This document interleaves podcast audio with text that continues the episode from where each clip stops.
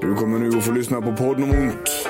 En podcast om självhjälp mot smärta och stress med mig, Björn Rodin och med mina kollegor från Kaladius Rehab. Varmt välkommen.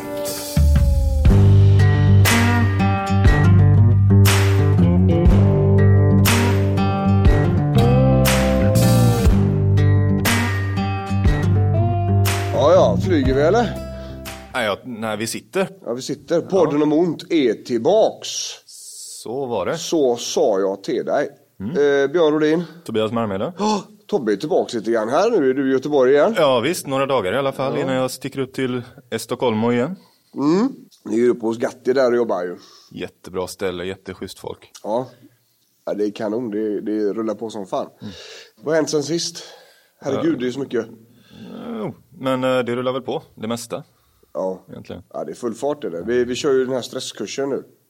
Ja just det, just Den det. är, den är ju helt galen. Det, det, det de har sådana framsteg det gänget så att det är helt otroligt. Nu sist när vi körde så var det som att hela gruppen hade börjat bubbla. Lite grann. Ja, men det var skratt och det var mycket roligare och, och liksom högre stämning och sådär liksom. Eh, och den är ju, den är ju sex tillfällen. Och det här var gång tre. Så första gången så var det introduktion och så fick de en del frågeformulär och sådär. Och det är de vi använder när vi gör med våra klienter. Eh, så vi kollar av medveten närvaro, trötthet, ork, energi och sådär. Och även då energiprotokollet så de fick se mönstren. Hur, eh, hur ser energin ut i förhållande till trötthet och sådär va. Och sen har vi börjat jobba med medveten närvaro. Vi har börjat jobba med stresskontroll. Just the big picture så att säga. Hur så här ser energin ut. Det här blir problemet om du inte har energi och om du inte tänker på de valen du gör så kommer du bara göra som hjärnan alltid har gjort så att säga. Sist nu var det en, en tjej som sa det var en jävla tur att min man tvingade hit mig. Och det gillar jag. Ja. Ja. ja, så är det ju. Men ibland behöver man den sparken i rumpan liksom. Ja, När man är i det, då märker man ju inte att man är i det. Nej, precis. Och det är ju sex veckor och det är ju en timme per gång. Så det är ganska snabba små stötar. Mycket hemläxa. Dels att lyssna på podden och dels eh, göra övningar då liksom. Det är ju som all träning. Hjärnan behöver också tränas så då, då måste vi göra övningarna. Men den tyckte jag var bra, att du gav i hemläxa att de skulle lyssna på podden. Ja, det, det blir så mycket djupare än vad jag hinner göra på en, på en timme. Ja, precis. Och så kan man koppla fram och tillbaka och lära sig ännu mer. Ja, precis. Eh, Och vi kör ju en, en ny sån kurs. Den går ju vägg i vägg, alltså 16 i fjärde. Så startar nästa omgång. Eh, Och där finns det fortfarande platser kvar. Kan man ha- haka på där, är 14,95 kostar den för sex veckor. Och det är, ja, jag, vågar, jag vågar nästan påstå och lova att det blir en revolution. Vi har allt ifrån människor som är utmattade just nu till folk som är på väg dit till folk som kanske har varit där bara väntat ut den och inte fått någon riktig assistans sådär. Nu sist så började vi jobba på huvudvärk. Eh, Det är ju stress och eh, smärtlindringskurs. Så vi körde huvudvärken nu sist då. eh, Med de vassa övningarna och sen så kommer det ländrygg så småningom och sådär. Hur, hur stor är gruppen som du kör? Nu är de 30. 30 pers? Ja. Och den andra gruppen är halvfull ungefär just nu. Så det finns platser kvar. Och det är mycket stress nu alltså. Vi får jättemycket eh, klienter in nu som bara har stressbesvär. Vilket är inget alls konstigt. Det, Man behöver liksom inte ha ont för att komma till Kaladius. Utan eh, vi jobbar väldigt, väldigt mycket med stressen. Eh, och även vissa, vissa sjukdomstillstånd som kommer hit. Eh, där börjar vi med det. Vi börjar ju, om man har EDS till exempel, så, eller Ehlers-Danlos syndrom då, som är en bindvävssjukdom med som grav överrörlighet med, och massa smärta bland annat. Och, Ja, en av eh, typerna. Ja, precis. En av typerna. Och då, eh, då har vi ju typ de fem första gångerna. handlar bara om stress och energi. För det är ofta där som problemet ligger. Man blåser ut energin på grejer som man egentligen inte borde. Eller har resurs för. Eh, Så får man komma ner där då. Så att eh, inga konstigheter alls. Och boka upp sig på en konsultation för just för att få hjälp med sin stress. För stress och smärta de bor ju väldigt tätt ihop. Men det, vi jobbar ju med bägge två liksom. Så det var det då som har hänt. Eh, Och ni som lyssnar på podden, vi älskar er allihopa. Ni är ganska många. Ni är väldigt många. Vi har ungefär eh, 10 000 lyssningar i, i alltså hårda lyssningar som det heter, eh, per månad. Och är det så att man vill, eh, eh, vill dra lite extra så kan man faktiskt gå in på till exempel iTunes då och skriva lite grann vad man tycker om podden. Det finns betyg där och det finns eh, kommentarsfält man kan skriva. Så vi får, vi får höra ut av er som lyssnar här för fan. Men vet du vad Tobbe, idag, vad tänkte vi där? Idag hade vi en ny grej på gång. Ja men visst, visst. Eller Vi, vi har lite, lite touchat på det tidigare men eh, nu så kommer vi gräva ner oss lite mer i nacken. Ja, nacken ja. Eh, och då ska vi, det här avsnittet kommer vara just väldigt praktiskt. Inte att du ska kolla på min nacke utan för att vi ska berätta hur vi rehabiliterar nacken. Det hade varit ett ganska tråkigt avsnitt om jag hade tittat på din nacke. Ja, i 45 minuter, 45, helt ja. tyst i inspelningen. Precis, bara Ja. känt igenom den så. Ja, eh, och, och det här är början på en serie. Kan vi säga. Vi ska gå igenom a, a shitload av kroppsdelar. Nästan alltid kopplade en led då runt den kroppsdelen kan man säga. Så vi kommer börja med nacken idag. Eh, och sen kommer vi kolla på axlar. Vi kommer kolla på höfter. Vi kommer kolla på rygg såklart. Eh, vi kommer kolla på eh, knän. Fotleder. Vi kommer nog kolla lite mindre på fötter och händer. För att fötter och händer, det är lite annorlunda. Det är liksom, det är så pilligt. Eh, och bara senor och små, små muskler och, och ben. Eh, och det behövs eh, ganska mycket handpåläggning ganska tidigt i de skedena. Och då det är lite svårt att ge råd om hur vi ska... Det går kanske om vi, kanske om vi eh, slänger ihop det i ett, eventuellt. Ja. Händer och fötter. Eller hitta en eh, hand och fotspecialist. Ja. Det finns ju, eh, alltså en, en hel del diagnoser går ju att jobba med ändå med råd. Så. Ja, absolut. Fötter och, Men här tänker vi de stora men de stora, ja. Ja, och idag är det nacken då. Och den är lite härlig. Den är ofta ganska komplicerad. Så vi ska börja kolla vad nacken är för något. Hur ser vi, vart slutar nacken och vart börjar den? Eh, när är det problem med nacken och när är det problem med skuldrorna? Eh, när är det problem med diskar och när är det en whiplash? De två ska vi kolla. Vi ska också kolla av just det psykosociala. Hur eh, jobbar vi med huvudet när det gäller nackbesvär och sådana här saker. Så vi, vi börjar där va? Ja men varför inte? Ja, och sen nästa avsnitt då så kommer, det att köra, kommer vi köra alla våra erfarenheter runt nacken. Så det kommer bli ett tekniskt avsnitt där vi går igenom vilka, själva skadan, området så att säga. Och sedan står vi i ett annat avsnitt där vi pratar om vår erfarenhet. Så kan man liksom välja vilket man lyssnar på. kan man ju skita i vår erfarenhet och bara lyssna på praktiska. Eller så skiter man i precis eh, vad muskeln och, och leden heter. Och så hör man bara och vad vi jobbar med. Eller så skiter man i att lyssna överhuvudtaget. Ja, bara stänger av Ja. helt enkelt. Eller lyssnar på en annan podd liksom om precis. framgång eller något sånt där. Ja, Ja. ja. trevligt det med. Ja, det är grymt. Ja. men vet du vad Tobbe då? Nacken. Ja. Var börjar den? Den börjar under huvudet. Ja, Den, den, ja, C0, C0, C1, alltså där eh, översta nackkotan möter eh, skallbasen. Ja, just det. Nu blir du, nu blir du tekniskt direkt. Nu sa du C. Ja. C0, C1. Och det är ju då benämningen på kotorna. Och C står för cervikal. Japp. Och det är området där uppe. Då går det från C0, Ja, som är precis under skallen, skallbasen. Ja. skallbasen, och hela vägen ner till mellan, eh, precis där, ska man säga, där axlarna börjar slutta nästan. Ja, skulle man, ja, precis, eller lite, lite längre ner till och med. Ja. Och i syftet med funktionell anatomi så slutar den inte bara där nackkotorna slutar utan man måste också kolla på bröstryggen. Det var ju lite grann det jag var inne på då. Det var det? Ja, ja, ja. ja men vad, vad trevligt. Ja, men, men kotorna då, då, då är det, hur många cervikalkotor har vi? Det finns sju stycken. Sju stycken. Ja. Musklerna då? Det finns lite fler. Det fler? Ja. Och de börjar, Ehm, de som styr nacken tänker jag. Eller de som stabiliserar nacken. Och, Ja, jo men det, det, finns ju, det finns ju flera lager av nackmuskler. va? Ehm, så, men de, den djupaste, nu ska vi se hur, vi- hur vi tar det här på, på lätt. Hur djupt ska vi gå då? ja, Alltså, för högst upp så har vi ju en, ehm, en rosett, nackrosetten, ett kors av muskler. Som stabiliserar huvudet uppe på, eh, på, på eh, cervikalen. ja, just det. Så att om man tänker att ryggraden är ett kvastskaft. Ja. Så högst upp, där, där den runda bollen ska sitta som skallen. Där behövs det ett muskelkors. Där sitter det ett muskelkors, en, en, en rosett, ett kors med massa muskler. Den heter nackrosetten. Nackrosetten. Ja, vi behöver inte gå ner på vad musklerna heter, Nej. tänker jag. Nej. Det blir ju jävligt nödigt.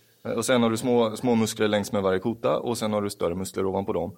Eh, Men de, och de lednare musklerna bak i nacken står för liten segmentell, segmentell stabilitet. Mm, och segmentell, då blir det teknisk igen. Ja. Då är det ett litet, område. Ett segment, alltså en del. Segmentell stabilitet. Precis som att det finns segmentell rörelsedysfunktion och man kan vara ostabil bara på en liten pyttedel. Egentligen ju.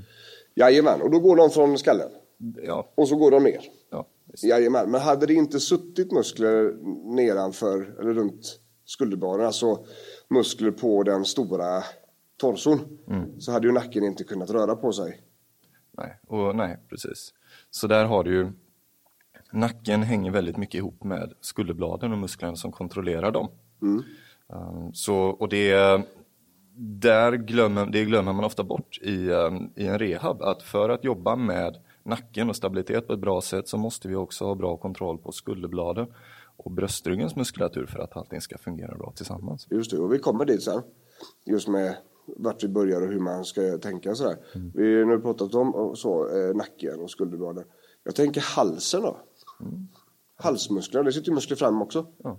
Och även eh, eh, senor och grejer och bindväv som, som kan dra på lustiga sätt. Eh, vad, vad, eh, hur är den liksom, stabiliteten i nacken och kontra halsen? Baksida, framsida? Också viktigt. Ja, Uh, och det sitter ju muskler på just på, på framsidan av uh, kotorna också, som, som går emot halsen. just det. Uh, men så de, de är också extremt viktiga för att vi ska ha en bra, en bra funktion i nacken. Just det. Och när, när vi pratar om funktion i nacken, då tänker jag liksom förmågan att röra på oss. Inte bara stabilisera så att vi, usch, att huvudet bara tappas. eh, ganska intressant sak faktiskt. Många som tränar kampsport, thaiboxare. Då har vi ju någon, en, en del i, i thaiboxningen som kallas för clinch. Som är stående brottning kan man säga. Eh, där man ska, man ska tävla om, eller försöka få kontroll över motståndarnas armar. Eh, men också få ett grepp runt motståndarnas nacke. För att kunna ja, böja ner det och knäa honom i huvudet då kanske. Eh, när man tränar väldigt mycket clinch eh, och är lite ovan vid det där. Då kan man faktiskt råka ut för just upplevelsen att nackmusklerna inte bär huvudet. Babynacke brukar det kallas. eh, Så man sitter och så boom. Eh, jävligt läskig känsla. Faktiskt. Väldigt märkligt. eh, När du faktiskt får hålla upp huvudet med händerna. Eh, så. Det tar ju ett par timmar eller någon dag eller så, så, så har det ju återhämtat sig. Men det är generellt sett ingen bra grej. vi, vi, vi ska inte gå in på de alltså belastningsskadorna idag. Nej. Utan vi ska kolla mer traumatiska skador. Men det, det är i alla fall en väldigt speciell upplevelse. När nackmusklerna inte bär upp huvudet. Jag kan tänka mig, jo men det, det har jag faktiskt känt några gånger. Ja, ja det är helt mässigt. Men du, kappmuskeln då. Eh, det, det är ju en rackare, den kallas ju för, den heter trapezius då. På latin. Och den finns ju många, det är olika delar. Det är översta delen, det är där man kan känna emellan axeln och örat. Så sitter det lite eh, tjockt. Eh, den kan vara väldigt spänd. Eh, då eh, behöver vi ta hand om det där. Eh, mycket av musklerna blir ju spända runt nacken för att det inte finns stabilitet. Exakt, Och därmed gör de ont. exakt. Eh, och vi kommer in på det lite mer sen. Men, men där är ju någonting som är väldigt vanligt att massera den. Väldigt vanligt. Ja. Ja. För den är ju tillgänglig, man kommer ju åt den så att säga. Men, men där har vi ju nacken då. Ja. Det, ja. I ett äh, väldigt litet nöt. Ja, vi, vi skrapar lite grann bara. Skrapa, ja. Nerver och ligament och, och en massa andra saker och ryggmärg och grejer. Men vi kan väl hålla vid det. Just det. Och på tal om nerver, när vi ändå är inne på den här delen. Vad i nacken, vad är sådär som överskriften säger här. När vi har problem i nacken. Så är det ju inte säkert det bara gör ont i nacken. Faktum är att det är ganska vanligt att det gör ont på rätt mycket andra ställen. Än nacken. Jag tänker på två saker. Jag tänker dels på den typen av smärtan som går upp i huvudet. Alltså att den går ifrån nacken någonstans och sen går den upp över skallen. Eller upp på nacken mot skallbasen och kanske fram på huvudet. Det är ju en, Den klassiska spänningshuvudvärken tänker du? den klassiska spänningshuvudvärken, precis. Eh, och sen har vi den andra, vi kommer in på det när det gäller diskbesväret. Det är när det är ont i nacken men att det tar sig ut i armarna. Eller fram på halsen. Kroppen är ju indelad i vad man kallar för dermatom. Va? Om ni söker på dermatom på Google så kommer ni få fram kartor. Det kommer se ut som eh, eh, att kroppen är indelad i massa segment, massa stycken. Och eh, riktigt så specifikt är det ju inte. Men det ger en uppfattning i alla fall. Eh, I ryggraden så går det nerver. Varje nerv innerverar, alltså styr ett område i kroppen. Och området som den här nerven styr kallas för dermatom. I nacken, i C-segmentet, cervikalområdet, så går dermatomet ut i armarna, bland annat. Bland annat. Så om man har problem med till exempel diskbesvär eller problem med nacken och det går ut i armen.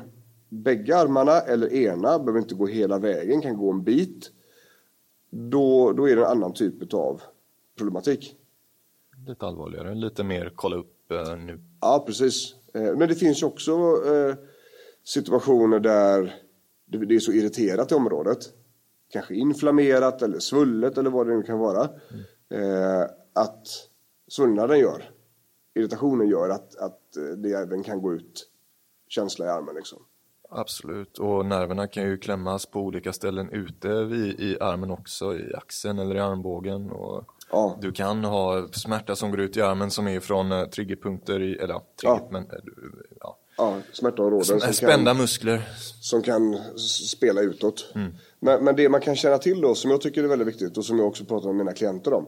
Det är att dermatomet, den byter inte bara nivå själv. Alltså om man har problem i C5, C6 dermatomet. Eh, så är det inte samma typ utav det, det är inte den problematiken som gör ont i ländryggen till exempel.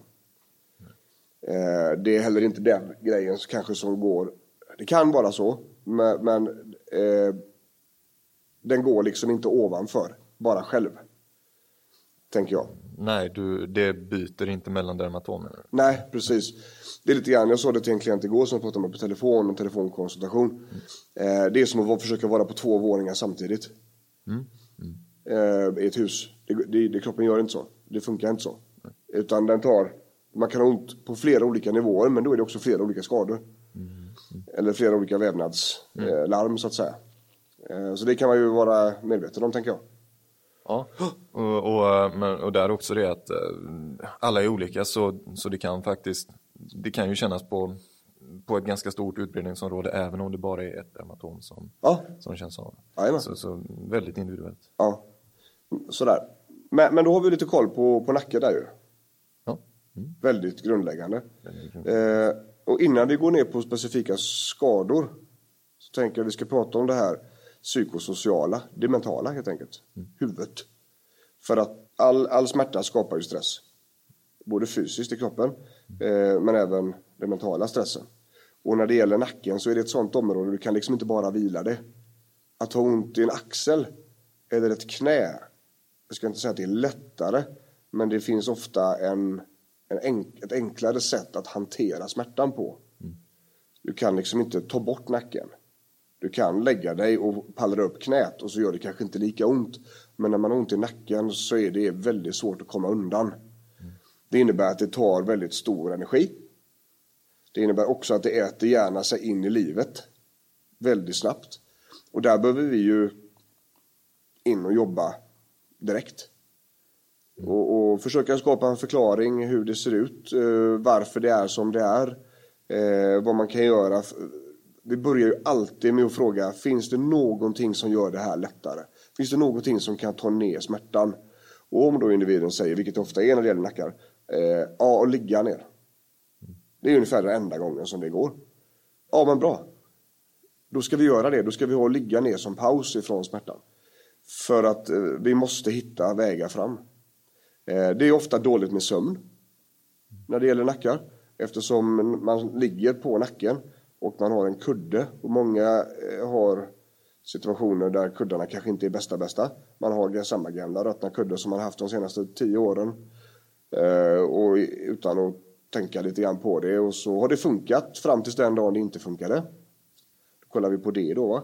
Det är väldigt vanligt också att det är ganska generösa mängder läkemedel. ju. Ja. Eh, ganska mycket medicin helt enkelt. Vilket är förståeligt. Skiten måste ju bort. Ja.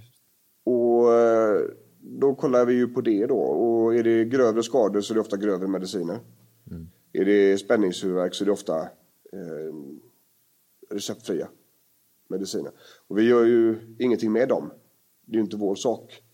Vi kan inte bara ta bort mediciner utan det är ju förskrivande läkare som ska göra det. Men vi pratar om dem. Vi kollar hur man tar dem.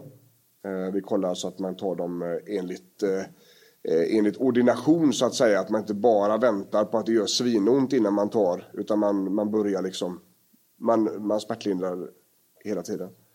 Så det blir ganska komplext ganska snabbt. Just med det psykosociala. Med, med den mentala bilden. Och stressen är ju, alltså det är väldigt svårt att komma undan. Eh, både dermatomproblem och huvudvärk. Ja, och så nack, nacken är ju en, en, en struktur som är ganska... Ja, man vet att det inte är bra att ha ont i nacken och då ökar ju stressen ännu mer än om man hade haft ont i en armbåge till exempel. Ja men precis. Och, och det är det för, det har vi väldigt respekt för. Och det är lite grann så vi, vi jobbar då, att vi går in och kollar av hur ser livet ut? Hur ser familjesituationen ut? Hur funkar hushållet? Hur funkar jobbet? Hur funkar det sociala umgänget? Sådana här saker. Eh, för att skapa en sån överblick. Och sedan så kollar vi av, okej vad är det som är viktigast för dig nu då? Ja det är det här och det här och det här. Ja perfekt. Då är det åt det hållet vi ska gå. Kan vi göra någonting nu direkt för att få fram det? Ja vi kan vila mer. Helt plötsligt så gick det. Eh, när det gäller problem med nacken och så vidare så upplever jag i alla fall att vi träffar lite fler sjukskrivningar. Eh, för att det är väldigt svårt att jobba när man har ont i nacken. Oavsett vad du gör för något. Och då eh, blir ju det också den sociala biten och mentala att okej, mindre pengar, mindre sammanhang, man träffar kanske inte jobbarkompisarna lika mycket, man eh, är sjukskriven så att säga. Ja. I, alla fall om nacken är huvudproblemet de söker för. Ja, ja. Många har ju nackproblem och huvudvärk och sådär som, som grej nummer tre eller fyra på listan. Ja. Och då är det ju sällan det som är mm, huvudspelaren. Då kanske det inte är sjukskrivet på samma sätt. Men är det huvudproblemet? Definitivt. Ja. Många som är sjukskrivna. Och, och därmed då ska jag tänka att vi ska gå över på de här två stycken typiska skador. Vi har släppt spänningshuvudvärk idag. Det är ju mest för att vi har ett helt jävla avsnitt om det där Precis. tidigare i podden. Eh, jag ska kolla vilket avsnitt det var. Jag kanske kan ta fram det direkt här. Ja. Podden om ont ont. Eh, men vi, Tobbe, vi ska ju börja med whiplash va? Vi börjar med whiplashen. Ja. Eh, spänningshuvudvärk är avsnitt tre då för övrigt i podden. Men whiplash, Ja. pisksnärtskada. Ja, precis. Ja, berätta. Jo, men ofta när det handlar ju ofta om kanske trafikolyckor eller eh, man, man blir eh, påkörd bakifrån Ja, Eller fall. eller fall. Man ramlar på huvudet liksom, på nacken. Ja. Du får den här snärtgrejen, huvudet kommer bakåt och snärtas, snärtas framåt. Ja. Ehm, och, och får en... ehm, man, man kan väl säga att det blir en, en stukning av nacken. Ehm, och det, är, det, är det kan göra ont på, på ganska många olika ställen och på många olika sätt. Det finns liksom inte en, ett, ett ställe som det gör ont utan det beror lite på vad som, vad som skadas, vad som påverkas. Ehm, men det är ju väldigt ofta huvudvärk, eh, väldigt ofta kognitiva symptom, alltså du, du blir, eh, blir sänkt i huvudet Ja. um, efter en um, mm, whiplash-skada. ja, precis. Det kan vara svårt med minne, det kan vara svårt med, med koncentrationen, tid, alltså sådana här saker. För det påverkar så mycket. Eh, vi, vi pratar ju om att bli påkörd bakifrån ju. Men, men pisksnärtskadan kan ju komma hur som helst Det egentligen. kan vara hur som- och det behöver inte heller vara höghastighetsgrejer. Nej. Det kan vara väldigt små saker som kickar igång någonting. Ja. Jag har träffat människor som har fått det via en kraftig nysning. Att man, var man inte var redo. Utan det, bara, det blev för mycket helt enkelt. Man var avslappnad, sen kväll och så nös man och så bara smask. Ja, det, det är ju inte, det behöver man inte vara orolig Nej, för gud, att nej. ha. Det, är ju, det måste ju vara Nej, en nej. f- freak-grej bara. Ja, ja, som kroppen gör ibland. Ja, exakt. Så, så det är ju ingenting du som lyssnar behöver vara orolig över. Nej, nej, nej. Men, Men- eh, men- det behöver inte vara smällar, höga hastighetssmällar. nej. Eh, hur undersöker man en whiplash då? Hur, kan, hur bekräftar du att det antagligen handlar om en pisksnärtskada när du kollar? Jag vill sällan göra en, en undersökning av en eh, färsk whiplash-skada själv. Mm. Utan eh, jag vill gärna göra, en, göra min undersökning och sedan få den verifierad av en, eh, av en röntgen för att, för att se vad som, vad som sitter och vad det är. Ja. Um, men Men, men om vi säger, när vi träffar klienterna. Det är ju, vi är väldigt sällan först ju. Utan man har ju varit runt en vända. Mm. Eller fem. Vilket är ännu vanligare då. Hur kollar du på en gammal whiplash? Eller hur tar du reda på att det antagligen handlar om en whiplash om klienten inte vet vad det är för något? Där blir det ju, gör en, gör en full undersökning först. Mm. Men, och Och den fulla undersökningen för nacken. då, vi, vi har gått igenom det. Vi har gått igenom Ja, hur, hur snabbt, under-. Ja, men okej, okej. Ja, men först ko- kolla hur, eh, hur eh, folk rör nacken eh, själva. Ja. Aktiv, aktiv rörlighet, böj och sträck och rotera och se hur långt de kommer och vad, vad, vad som gör ont. Ja, Um, och sedan så känner jag lite på rörelsen där också. Jag gör olika nervtest för att se om nerverna är påverkade Ja. som går ut i armen eller upp i huvudet. ja, Um, man kan göra olika neurologiska test för att se om, om man är påverkad på ja, balansen eller på, um, på hand-öga-koordination. Sådana såna saker. ja. Det, um, Och vad är det du letar efter då? Om vi tänker att lyssnaren vet om att man ramlade från en häst när man var 20. Och så är man 32 nu. Sjuk huvudvärk. Ingen vet vad det är för något. Men det finns en tydlig, ett tydligt trauma. Mm. Eh, är det, är det, tänker du då att det är rörligheten i nacken? Att det är, är en del i fyndet, alltså som rör dig mot diagnosen whiplash? ja, det, är, det är en av grejerna. Ja, Eh, Det är en, ja, men, jo, men det, är- ja, men det är en av grejerna. Det är, ganska, det är ganska mycket, det kallas Whiplash Associated Disorder, så det är en hel grupp med symptom. ja, eh, som, Nu snackar eh, vi. Ja men, ja, men visst, som är där alla har inte samma, så det är lite av en, eh, lite av en uteslutningsdiagnos man kollar av så att inte någonting är sönder. ja, Och sedan så, så handlar det väldigt mycket om vad klienten berättar om. ja. Att hur, hur skadan har framkommit, hur det känns. Anamnesen där liksom. Anamnesen. Ja. Så Då kan man ju då tipsa lyssnarna, tänker jag. Mm. Och om, om, man har, om man är osäker och har gjort en undersökning eh, och de frågorna inte är ställda.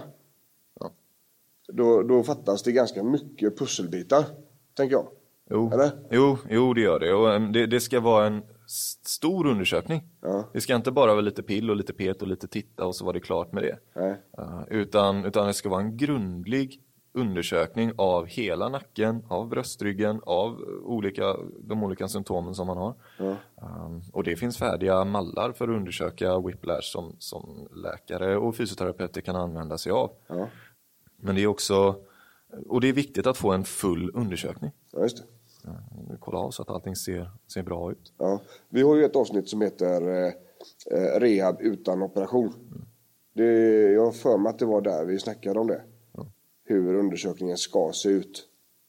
Som vi ser det i alla fall. Ja. Sen finns det säkert de som hävdar annorlunda. Men...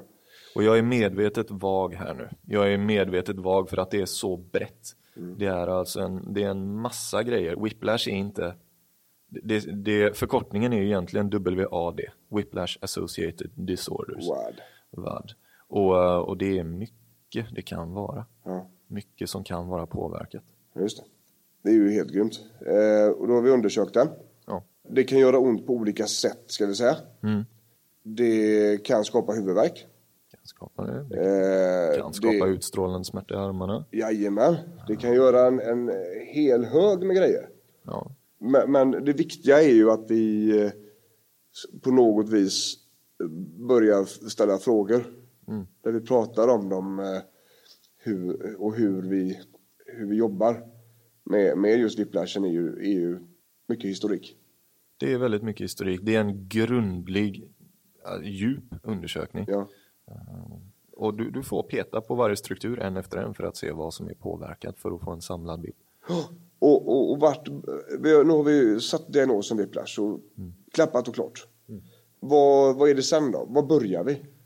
Jag skulle säga, vi börjar med att förklara att en uh, whiplash-skada inte är en, eh, en, eh, inte, inte måste vara en dödsdom. Nej.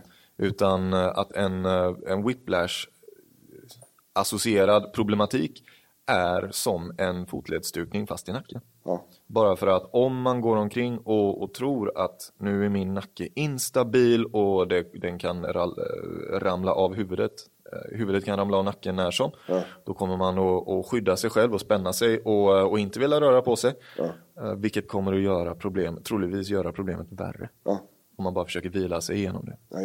Så våga börja röra på dig lite efter, efter vad kroppen klarar av. just det. Och det här är ju fysio, fysioterapeuten. Ja som gör det. Det här är ju så pass, i och med att det handlar om nacken så är det ju, vi tycker att det är så pass allvarligt att det ska man inte börja leka med själv så att säga. Nej. Utan där ska man ha någon med sig, punkt. Ja, och på en undersökning så är det ju viktigt om så bara av försäkringstekniska skäl. Ja. Eh, så att det, man kan få ut sjukersättning, eh, alltså alla de här grejerna. Och det är just därför, om man är med om en olycka där nacken är involverad så är det väldigt viktigt att man åker in och får det eh, dokumenterat. Yes. För att då kommer ju nästa grej här nu med whiplash. Det är inte alls säkert att den levererar smärta idag. Nej. Eller imorgon. Eller om fyra veckor. Utan här är det en sån grisskada. Det kan ta tid innan den börjar göra sig påmind. Mm. Eh, och då kommer den precis, då kommer det verka som att den kommer från clear blue sky. Fast det finns en skada tidigare. Den kan alltså dröja väldigt, väldigt länge innan den börjar bråka med oss. Kan du göra. Om man, om man eh, skiter i att göra någonting åt Jo, absolut. När, när ja, absolut. Mm. Men, men eh, så att alla krockar, allting, eh, alla fall som är, har involverat nacken och sånt där ska definitivt dokumenteras. Så att det finns på journalen. Mm. För att eh, om det här eskalerar och det blir en försäkringsfråga utav det, då är det väldigt viktigt att ha det dokumenterat. Det är jätteviktigt. If you thought the only way to get a more defined jawline with natural-looking results was through surgery, think again. Juvederm Volux XC is a non-surgical injectable gel filler that improves moderate to severe loss of jawline definition and can help you achieve natural-looking results with little downtime. Even better, this improved definition lasts up to one year with optimal treatment. No maintenance required. Improve jawline definition for a smooth, sculpted look with Juvederm Volux XC. For important safety information and to find a licensed specialist, visit juvederm.com. That's J U V E D E R M.com. Not for people with severe allergic reactions, allergies to lidocaine, or the proteins used in Juvederm. Common side effects include injection site redness, swelling, pain, tenderness, firmness, lumps, bumps, bruising, discoloration, or itching. There's a risk of unintentional injection into a blood vessel, which can cause vision abnormalities, blindness, stroke, temporary scabs, or scarring. Talk to a licensed specialist specialist to find out if it's right for you. Vad är det man inte får missa då? I en whiplash-rehabilitering? I en whiplash-rehabilitering? Ja, det är mycket. Det är mycket, mycket man inte får missa. Ja. Men uh, det ska ju vara en gradvis stegring av, uh, av aktivitet och, och rörelse. Ja. Um, men det ska inte bara vara tryck på pannan, tryck på tinningarna för att aktivera de djupa musklerna som vi snackade om eh, förut. Utan för att, eh, för att jobba med, om vi tar bara det fysiska, ja. så behöver vi även jobba med bröstryggen, med skuldrorna, med eh, hur vi rör oss i vardagen. Ja. Så, så lite, lite stretch av nacken och lite duttaktivering, det kommer funka de första veckorna. Ja. Och sen så måste det bli ett större program. Ja. Och på tal om stretch där så är det kanske vi, vi lämnar ju väldigt lite stretch till våra klienter. Mm. Speciellt då när det är en stukning. Det är som att stretcha en trasig fotled. Det, man får vara väldigt försiktig och, och, veta exakt vilka rörelser man ska göra för att det ska ja. lira, tänker jag. Statisk stretch ska man ju då vara extra försiktig med. Ja. Däremot så är det viktigt att göra ett rörelseuttag och då ja. kan man ju ha en dynamisk stretch. Ja, precis. Det, precis. Men det är mer rörelseuttag än det är stretcha nacken så att säga. Mm. Ja, det var lite kort om whiplash. Ja. Om vi går vidare då på disken, diskbesvären. Mm. Då, då tänker jag att eh, där, den största skillnaden där, förutom att det är helt olika skador, mm. det är att det väldigt ofta är next level pain. Det är en helt annan smärtbild som kommer av diskproblem. En av andra vanligare nackproblem ja, tänker du eller? Ja, en av till exempel whiplash eller spänningshuvudvärk. Eh, de jag träffar är det är ganska mycket eh, tyngre smärtproblematik så att säga. Det är ju större utbredning ofta och det är eh, annat typ av smärta. Intressant. Där, där tycker jag nästan att whiplash och diskbesvär kan vara, kan vara lika illa. Mm. Um... Och det beror också på vilka, vilka du träffar och vilka jag träffar. Och, mm. Det är ju lite grann så. Det, det, det är ju där, det går ju alltid i vågor. Mm. Det är ju det är rätt intressant här faktiskt. För det, kommer, det går i vågor när det kommer in en viss typ av klienter. Och vi Känns trodde, fall. Ja, vi trodde att det var marknadsföring, men så visade sig det var det inte. Utan det finns ingen stringens i det alls. Och så berättade Anders när han kom ifrån primärvården. Mm. Och samma sak. Mm. Helt plötsligt kommer det en våg utav knän. Mm. Och sen så tar det ett par veckor och sen kommer det en våg utav diskbrock. Så det är, det är svårt att förklara vad det beror på. Men, men eh, det innebär också att vi träffar olika typer av människor. Mm, mm. Så, och det är också därför vi säger de jag träffar och de du träffar. Ibland är, det, är vi väldigt långt ifrån varandra. Ibland är det exakt samma sak vi har gjort i typ en månad. Mm. Så det, det, är väldigt olika. Men det, eh. det, är i alla fall väldigt hög, eh, hög smärta på många av diskbesvären som dyker in. Det kan ja. vi ju säga. Det kan man verkligen. Och vi träffar ju ofta de diskbesvären som har hållit på ett tag. Mm. Mm. Ska man ju säga. Inte de eh, som vaknade upp och så kände man inte armen. Mm. Utan eh, det här är grejer som, det finns väldigt ofta bekräftat också. För när man har problem som låter som ditt besvär i vården, då kommer de att röntga den nacken. Mm. Så är det bara. Det kommer gå fort, för det ska de göra. Det är en, de har, det är en som flagga de har att det här är en grej, det ska inte vänta. Nej. Men vad kan det vara då? Alltså disk, eh, diskbesvär märks ju tydligast när disken trycker på en nerv och det strålar ut i armen. Den här. Mm. Eh, karaktäristiska liksom, brännande smärtan eller elstöten som går ut. Mm. Sen så disk, det kan vara att en, en, liten bit av disken är påverkad och att det blir ett, eh, en, en nackspärr utav det. Mm. Det kan vara en, en diskpåverkan. Det kan vara diskbuktning och det kan vara diskbrock. Mm. Um, och det kan vara lite andra saker. Ehm, men ehm, vi snackar väl framförallt diskbuktning och diskbråck eh, är de vanligaste när vi pratar om diskbesvär. Ja, precis. Och disk, för de som inte vet det, så är ju diskbuktning är förstadiet på diskbråck. Mm. Diskbuktningen trycker ju diskväggen på, på nerven. Mm. Diskväggen eh, bakåt? Ja, ja, ba, ja. Eh, och, ofta, och diskbråck, då har väggen gått sönder. Mm. Diskbråck är ett betydligt mycket mer allvarligt tillstånd än, än diskbuktningar. Mm eh, diskbrocket kan ha konsekvenser som är svåra att reda i eh, och som kan bli allvarliga under lång tid. Var, var det, varpå det är väldigt viktigt att ta hand om det så tidigt som möjligt så att om man har en diskbuktning då, då bör man ta hand om det på allvar. För att om det blir ett brock så är det inte säkert att du kan hantera de problemen på ett bra sätt. Nej. Eller att kroppen kan hantera de problemen på ett bra sätt skulle jag säga. Nej, precis. Så uh, ta rehaben på allvar när det kommer till diskbuktningar så, ja. så blir det bättre. Ja. Eh, och jag tänker det vanliga orsaker till. Mm. Nu är det ju nacken. Mm. Eh, fall är ju samma sak. Ja. Trauma är alltid, trauma är alltid en, en, risk sådär va. Men det är inte, alltså, det är inte alltid. Nej. Diskar kan faktiskt paja liksom, ta väldigt små grejer om man har otur. Ja, jag har hållit på om du har återigen, man behöver inte gå omkring och oroa sig över att man ska få diskbuktning eller, eller diskbråck bara rent nej. spontant. Nej, nej. Men, eh, men när det har legat på och om man haft en, en dålig belastning i tio års tid mm. så, så kan det påverkas av, av mindre rörelser som var liksom droppen som fick bägaren att brinna över. Mm. Men där är ju på samma sätt som i, i ländringen, det är ju ofta böjningar och rotationer samtidigt. Ja, precis. Som är, precis. Som är grejen. Jag, träffade, jag pratade med en tjej igår, hon hade vaknat upp med det. Mm. Någonting hade hänt under natten. Mm. Så att det var kast när hon vaknade. Mm. Ja, det händer också. Det, det, det är ju så, det, det, är inget, man behöver inte vara orolig för det. Det, det är som att, alltså du behöver inte gå runt och tänka på, på eh, allvarliga grava sjukdomar som kan komma. Ja, de kan komma, men eh, du kan inte göra någonting åt det nu ändå, så det är bara liksom att släppa det. Ja, det är en på miljonen. Ja. Men summa, summan av, av det vi försöker säga det är ju att du måste inte ha varit med om en stor krasch och smäll för att det ska vara ett diskbråck. Nej, en diskproblem. Uh, diskproblematik, nej. nej. Precis. Och när vi har bekräftat detta då, vilket är i många fall så går det ganska bra att mm. bekräfta vad det är för något. Mm. För det är svaren som man får på undersökningarna är ju ganska i många fall är de otvetydiga liksom. Mm. Det är, ja, här är det nervpåverkan, ingen snack. Eh, kopplat till historiken, kopplat till resten. Så ja, men det här är en diskbuktning liksom. Eh, vad börjar vi då? då? Alltså en, eh, en disk måste få läka.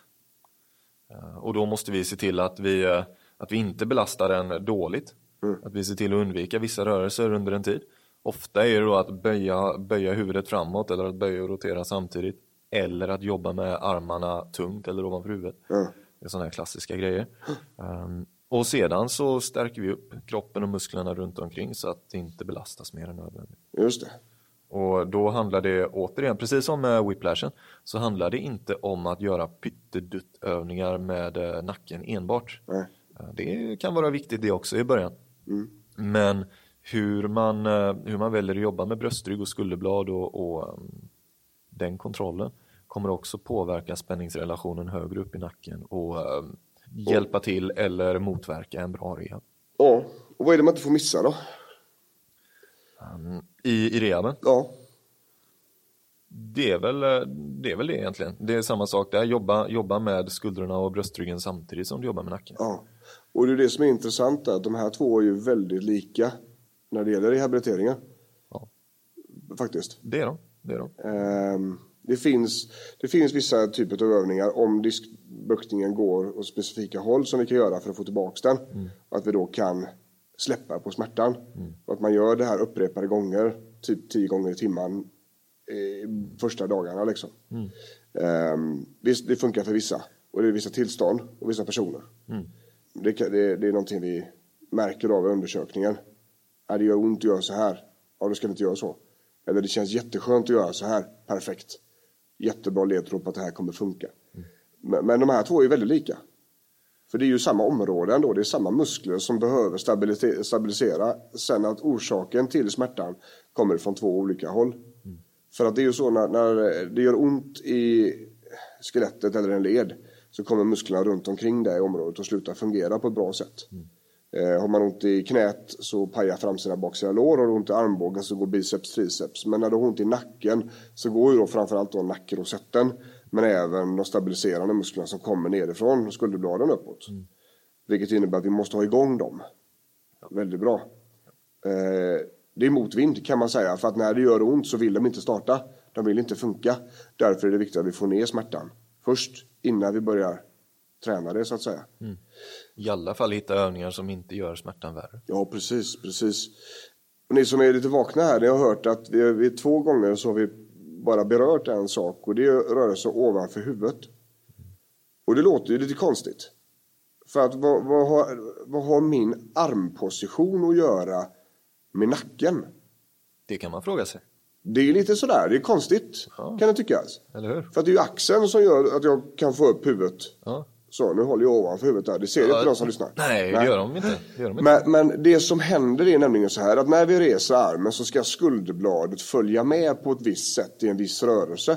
Men om det inte funkar för att musklerna runt omkring inte stabiliserar eller inte rör skulderbladet på rätt sätt så kommer ni få mer ont utav rörelse ovanför huvudet, eventuellt. Det här blir ju ett problem när eh, i rehaben om de här rörelserna ovanför huvudet kommer in för tidigt. Så man får se till att rörelsemönstret i skulderbladet fungerar bra. Och då är det både rörelsemönstret push, alltså knuff, och, och drag. Eh, Push and pull. Båda de här rörelsemönstren behöver fungera bra på Press. press Ja. eh, på, på de nivåerna. Och sedan så vandrar man uppåt. Så man börjar aldrig med rörelse ovanför huvudet. Och det är, även om det är ryggrörelser, att man gör ett latsdrag till exempel ovanför huvudet, så kan det bråka i nacken. Och det är mest för att det är fel muskler, eller musklerna inte mår bra runt omkring där. Och, och, så det är någonting man kan ta med sig i rehaben där. Så att om, det, om man kommer in och inte har behandlat sin whiplash eller sin diskbesvär innan och eh, det dyker fram eh, övningar ovanför huvudet. Där är liksom handbroms. Man får, ja, det gäller att jobba med rätt muskler först, eller rätt rörelseinbaning först. Ja, precis. Jag tänker vi ska avsluta med eh, en frågeställning som dök upp på Facebook. Vi ställde ju en fråga där. Det ska vi ta i nästa avsnitt, alla de här frågorna vi fick. Men manipulationer utav nacken. Alltså knäck utav nacken. Knick. Ja, kiropraktorer, osteopater, naprapater, Fysioterapeuter. fysioterapeuter. Absolut. Eh, våran take på manipulationer i nacken. Det kan faktiskt eh, fungera väldigt bra. Jo. Det kan det göra. Det finns superduktiga utövare i alla kategorier Jo. som vet exakt vad de pratar om. Jo. Men, Men, men det, man måste fan veta vad man håller på med Ja. när det kommer till nacke. ja, Det, gör, man, gör man fel så blir det mycket fel snabbt. ja. Och det som hjälper ska jag säga, det är ju att eh, rörligheten kanske blir bättre ganska fort då. Det är någonting ni kan åstadkomma med träning och rörelse fast det tar lite längre tid. Eh, så att det, det, det är mer om man vill ta hissen istället för trapporna. Ur vårt perspektiv så det är inte många som hade fått röra våra nackar. Det kan vi säga. För att vi är helt enkelt osäkra på hur individerna på andra sidan eh, både gör och vad de kan. Alltså eh, så. Det finns ju en grej som heter eh, man, man manipulerar, en specifik typ av kota eh, i, eh, i rygg där uppe. Eh, Atlas. Kotan, alltså C. Ja just det, Ett. just det den, eh, ja. Det, där, vetenskapligt sett så är den jävligt lurig. Eh, och den, den har- Men, menar du de här rotationsmanipulationerna Ja. som ser hö, Ja. höga? finns ju specifika eh, inriktningar som bara tar den också, som tycker att lösningen sitter bara där. Ja, ja, ja, ja, ja, atlaskote. Ja, och det är ju lite grann, och det är, eventuellt att det hade funkat med färgglada stenar på bröstet också. Eh, det är ungefär där vi lägger den. Men, men de där, det är ju en, eh, det är en avart. Ja absolut, men de finns och de, Ja, de- eh, ja, de eh, visst, gör reklam och de syns. Jo. Och det kan verka vara en jävligt bra lösning när man har väldigt ont eh, och livet har liksom upphört eh, i den eh, som man känner till det för att man har så jävla ont i nacken. Mm. Ingen verkar kunna hitta det. Sådär. Men eh, var förbannat försiktiga alltså med det där. För det vi träffar folk, eh, inte varje vecka, men någon gång i månaden, där det har blivit dåligt. Eh, där det har blivit sämre utav att gå till eh, så här. Så man får vara väldigt försiktig, man får kolla av referenser och man får eh, göra research på personer innan och sådär. Ja, visst. visst. In, inte bara gå och um, Göra det. Nej. göra det. nej. Då drar vi ihop säcken Tobbe. Ja. Det var det praktiska tekniska avsnittet om nackskador, det var det vi tänkte och det vi hinner med idag. Nästa gång så kommer vi ta våra erfarenheter om detta. Vill man komma i kontakt med oss, var går man in då? Kaladrus.se. Kaladius.se. Bokar man upp en konsultation där eh, eller ett formulär så hör vi av oss. och Köta med oss. Kört om oss. Vi rekommenderar ju även stresskursen då, stress och smärtlindringskursen för alla. Eh, börjar igen då den eh, 16 april. Eh, veckan efter eh, avslutad kurs som vi kör nu. Så hoppas vi att vi syns och att ni eh, fortsätter lyssna. Ja. Grymt nice att ni ville vara med oss idag. Gå gärna in på iTunes och liknande och sätt lite betyg och lite kommentarer så vi får se vad ni tycker. Det hade varit jättekul. Ja, det var jättekul. Men då säger vi så ifrån Sävedalen, säger Björn. Tobias. Så säger vi hej!